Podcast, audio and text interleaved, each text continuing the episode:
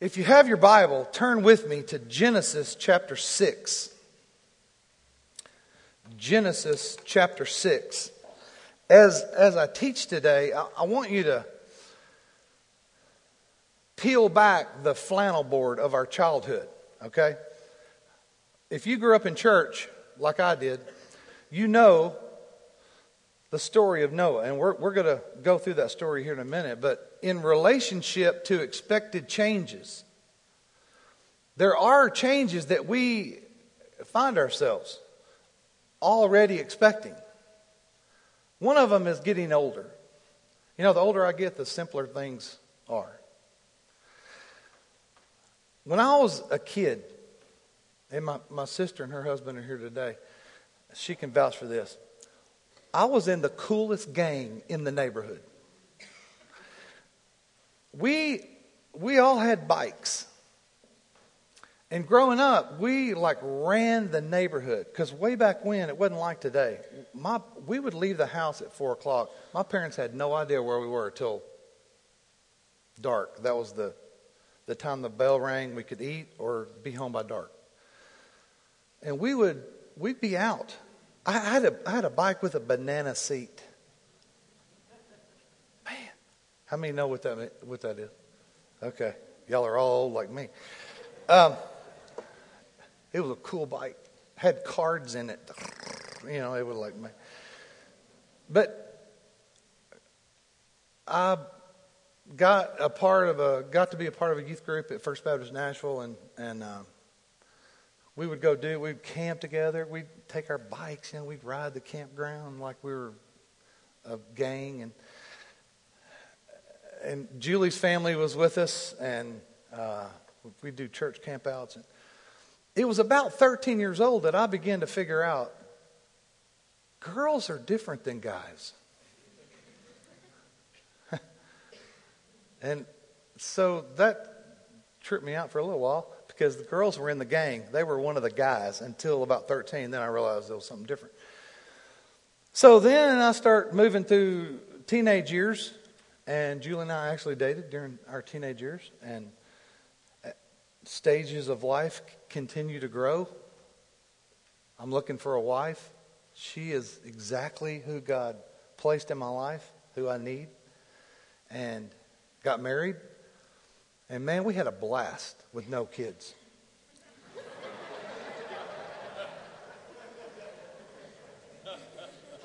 and then and then kids came along and our life totally changed. I had no idea what was fixing to happen. We expected, and if you're a parent, you get this. You're, you think you understand what's going to happen when you have your first child, but you don't really understand. When you have your first child, everything's different. Friday nights are different. Saturday, it's, everything's different. And then you have multiple kids, and then, and then they grow up, and they move out of the house, and now we're back to no kids, and we're back to having fun again. and then, and then we have grandkids, and grandkids are awesome because they come over, they stay a while, and they leave, and we're back to having fun again. And so, anyway. Expected, all of those are expected changes. And we think we know where we're going to be when we get there, and it's totally different than what we had expected, even though we prepared, and even though that we're watching other people and we're going to do like them, and uh, my parents, and we're going to do like them. Julie's parents, we're going to do like them. The expected part of that is what we're talking about cultural changes. Cultural changes, changes that as soon as we get comfortable, things change around us. The weather. the weather something that changes daily, sometimes three times a day. It changes. Get up in the morning, it's pouring down rain, it's freezing cold. That night, it's burning up, sun, burn, everything. Um, even the weather. The sun goes up and light appears. The expected part of that is what? It's going to set, and it's going to be dark. I already know that tonight. It's going to be dark tonight. And the expected part of that, the change in the world is going to be as it spins, part of it's dark, part of it's light. And we get to experience the light right now, and tonight we'll experience the darkness. The expected changes. Another one could be facial changes. When a believer comes to know the Lord, a new believer, somebody comes to know the Lord and has an encounter with God, your countenance changes. You're never the same again. You look different. You act different. You respond different.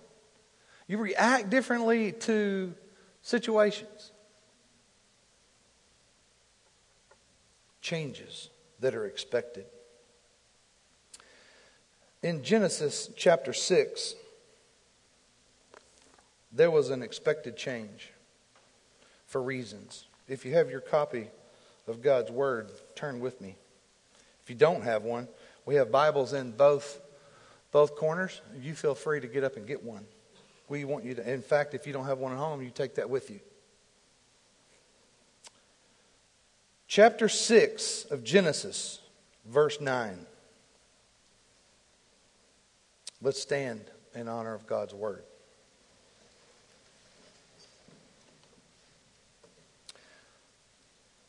Follow with me. These are the family records of Noah. Noah was a righteous man, blameless among his contemporaries. Noah walked with God. And Noah fathered three sons Shem, Ham, and Japheth.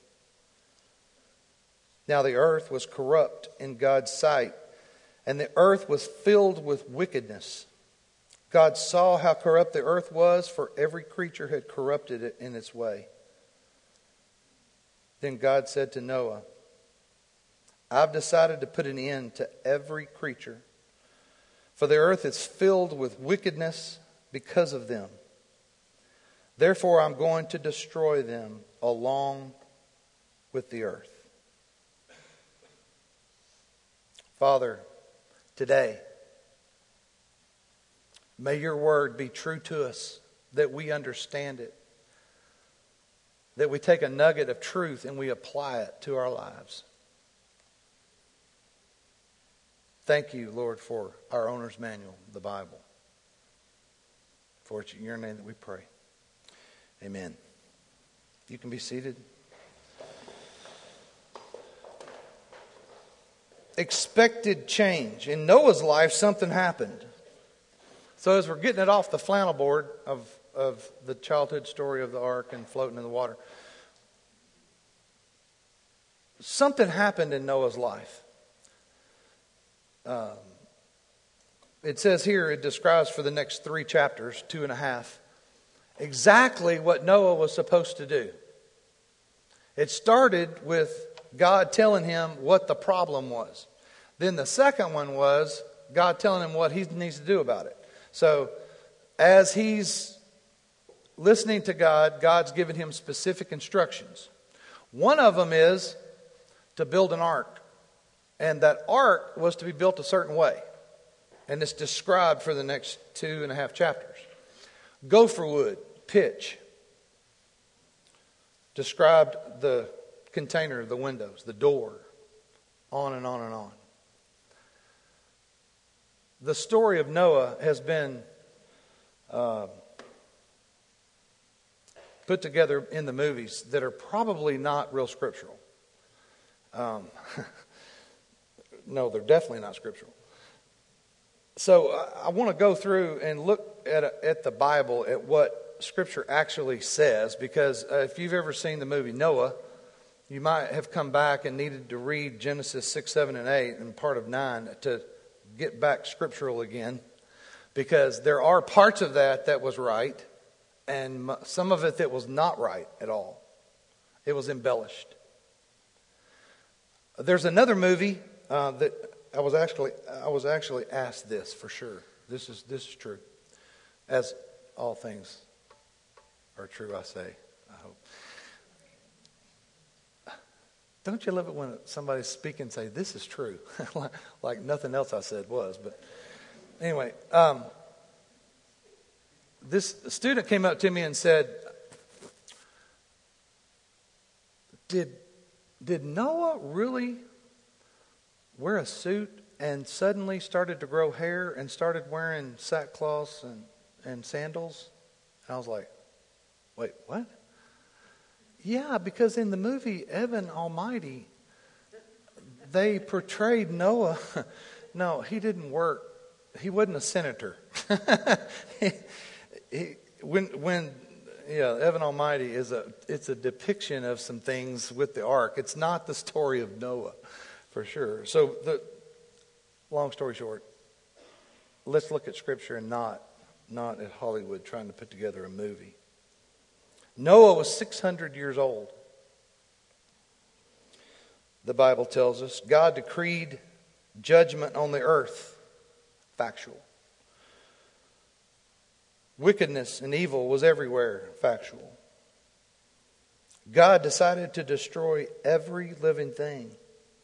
He instructed Noah to build an ark to save himself and his family. He also told him to save two of specific species of birds and those that crawled, male and female. I don't know how flies mosquitoes and spiders got into that, but they did. God also said that he would bring them to him when he opened the ark. Described very much in detail about what was going to happen. And it began. 40 days and 40 nights of rain. It rained just like he said it would.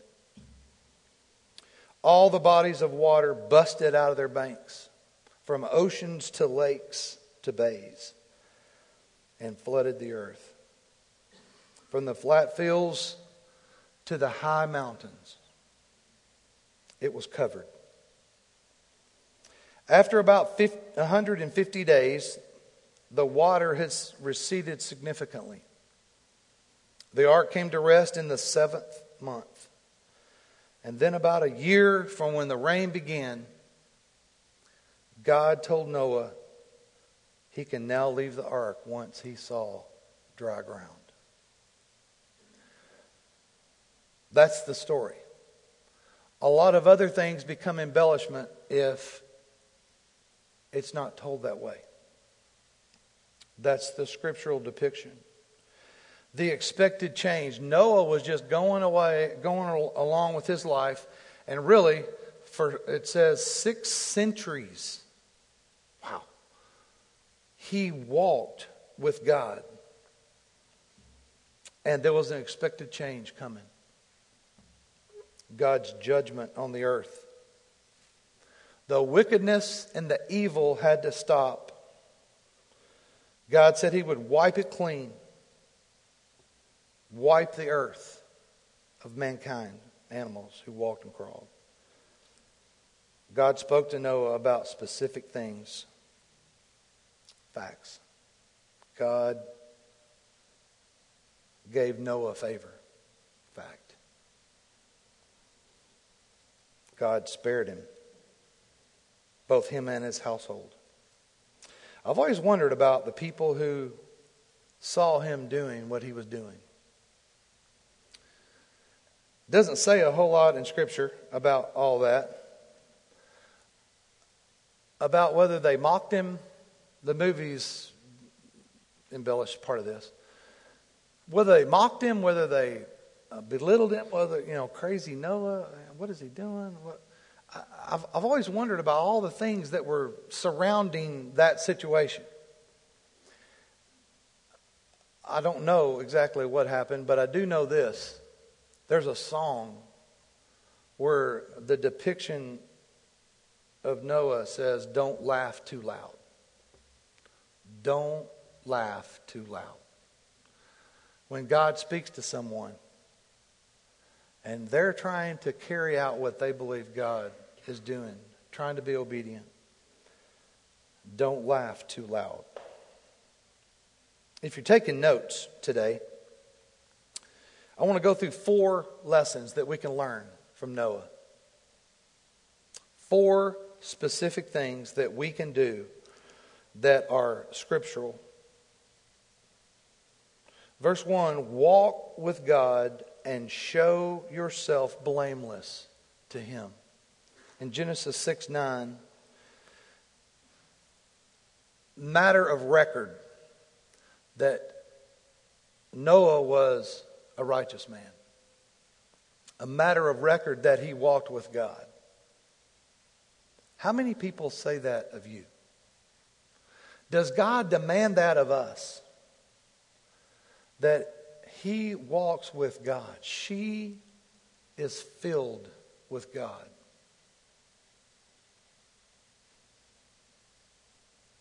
I believe God does ask that of us. Walk with God closely, follow his instruction. In the Old Testament, they sacrificed animals. And many people get lost here because they're saying that's the Old Testament and that it does not apply to us today. The reason that does not apply to us today is not because of the sacrifices and how we walk with God to find ourselves blameless in front of God.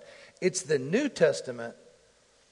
We're living on this side of grace. And this side of grace, Jesus died for us.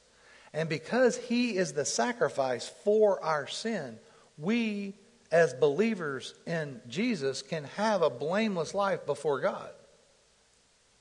You can't have it any other way because you can't be good enough. So when I say walk with God and show yourself blameless to Him, it's an impossibility if you're not a believer.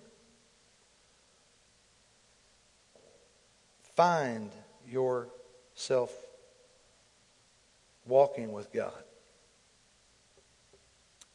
Find Jesus in your life and seek Him. Number two, show God tremendous faith. Noah showed tremendous faith. Now, now remember with me here, it's not raining, it's a dry ground. And God says what He's going to do because of the evil and the wickedness, he is going to flood and rain. So here's what I want you to do. I want you to build an ark because I because you're blameless before me and because you're you have favor with me, you're a righteous man. I'm going to save you and your family and animals and I want you to do this with this ark. Tremendous faith because it was not happening. It wasn't a crisis yet. Another question I have that floats in my mind all those people that were coming by making fun of him, what happened when the rain started coming?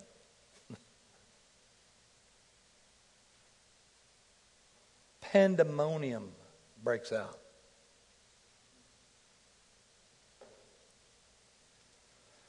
Show God tremendous faith.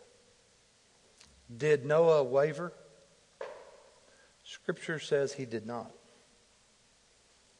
No details regarding that, but I know because it says he has a tremendous faith. Number three, take action on what you know to do. Take action on what you know to do. Noah acted on what he knew to do. Begin building the ark. Now, stay with me here because in the world we're in, let's put it in today's language. He didn't say, How can we afford this? You know? He didn't say, How are we going to get all this work done? Who's going to Who's going to do this? Scripture doesn't say any of that. Scripture said, man of tremendous faith who walked with God began to take action on what he knew to do. Number four, God is faithful. God's faithful even in times of crisis. He was faithful when he spoke to Noah, and he was still faithful with his word when everything started breaking out in pandemonium. God is faithful. Noah trusted God at his word that everything he said was going to happen, happen. Another question in my mind how much grumbling on the ark was there? like, I'm getting seasick, you know. How, what all was happening on the ark? Eh, do y'all have questions like that? My mind goes crazy when I'm reading stuff like this, but what was happening on the ark? Did, did people question Noah? Are you sure you heard this right? You know?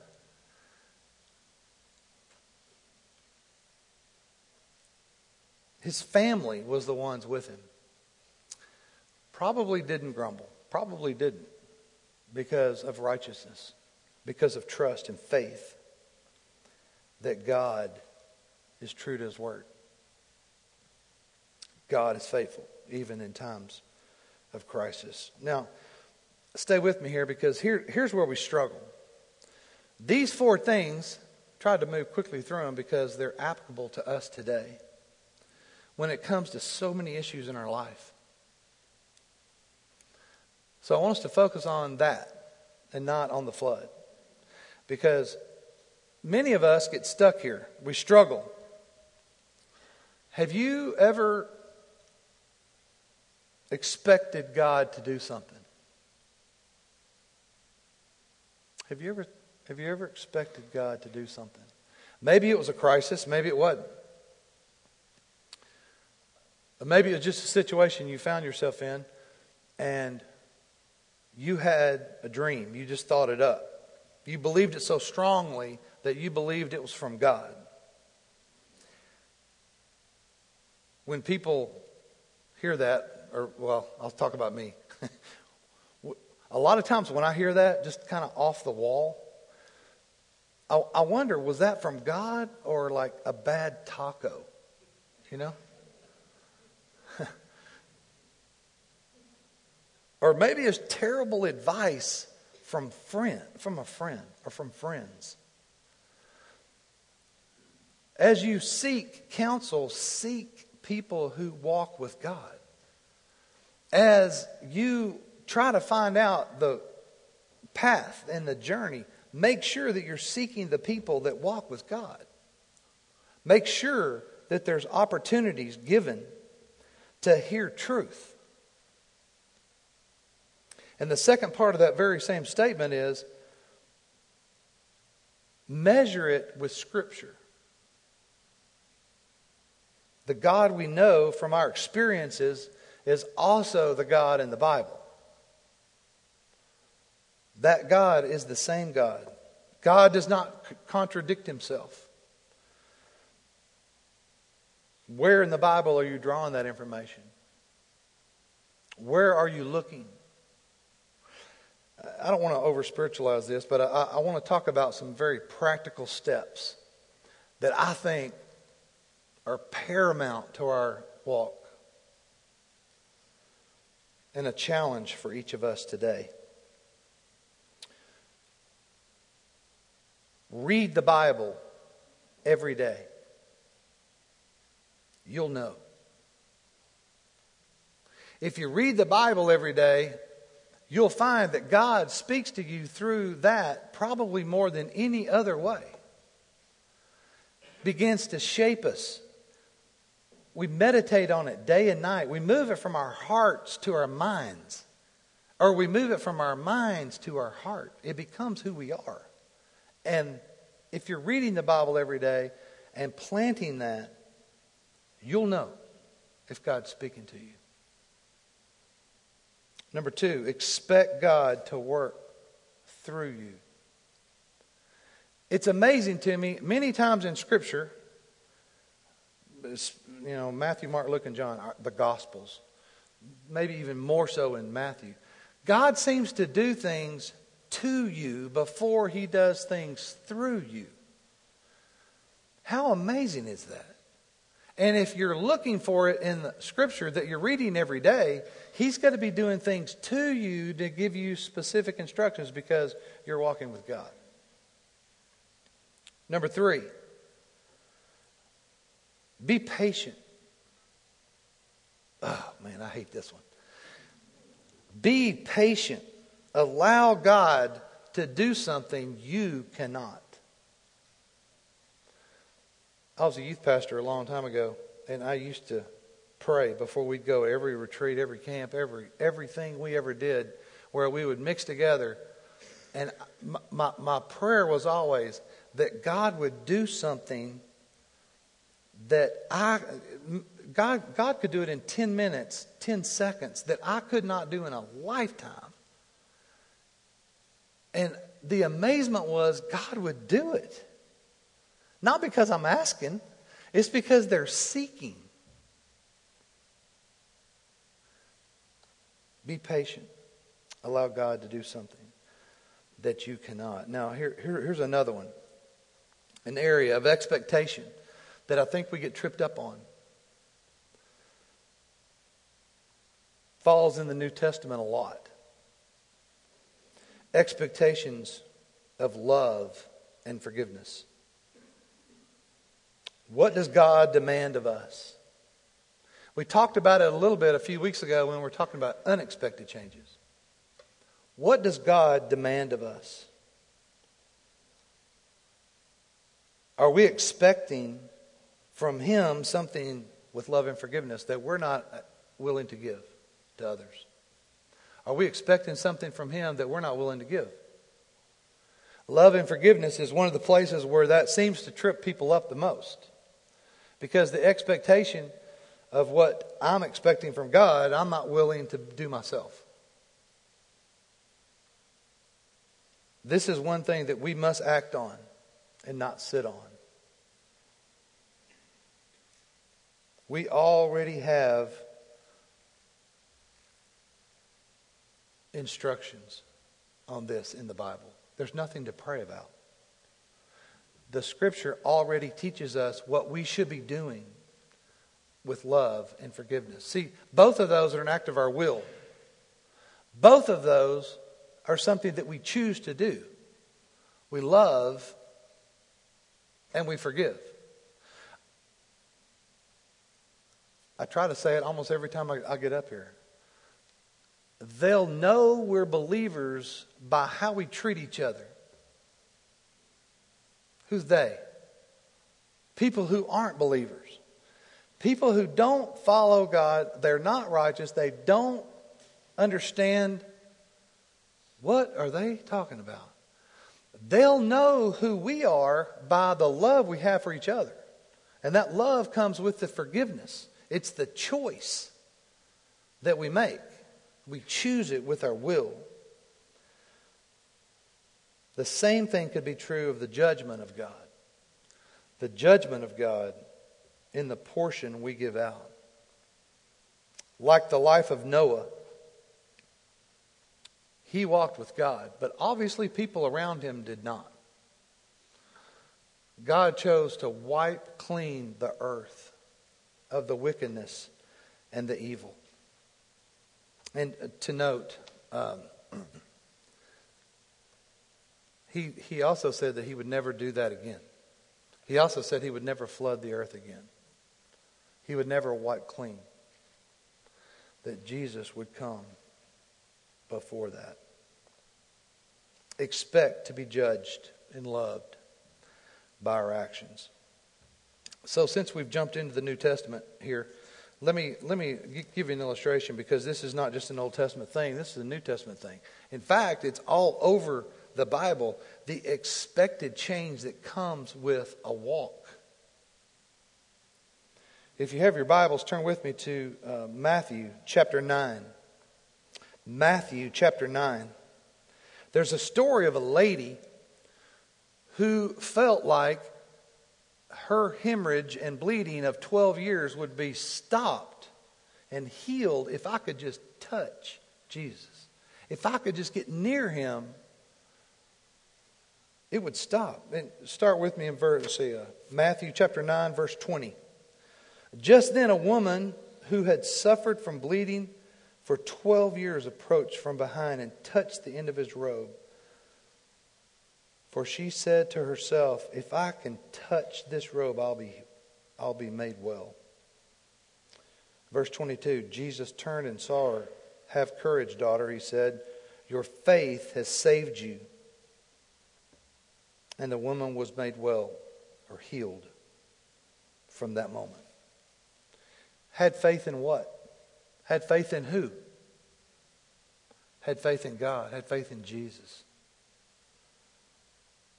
That's what healed her. Touching the garment, walking with God, encountering God over and over, you will change. You won't look the same. The older you get, the simpler it becomes. Jesus felt her touch, Scripture says. And she was healed because of her faith. Today, like Noah, make a commitment to walk with God. Show yourself blameless to Him. Show God tremendous faith. Act on what you know and leave the rest to God.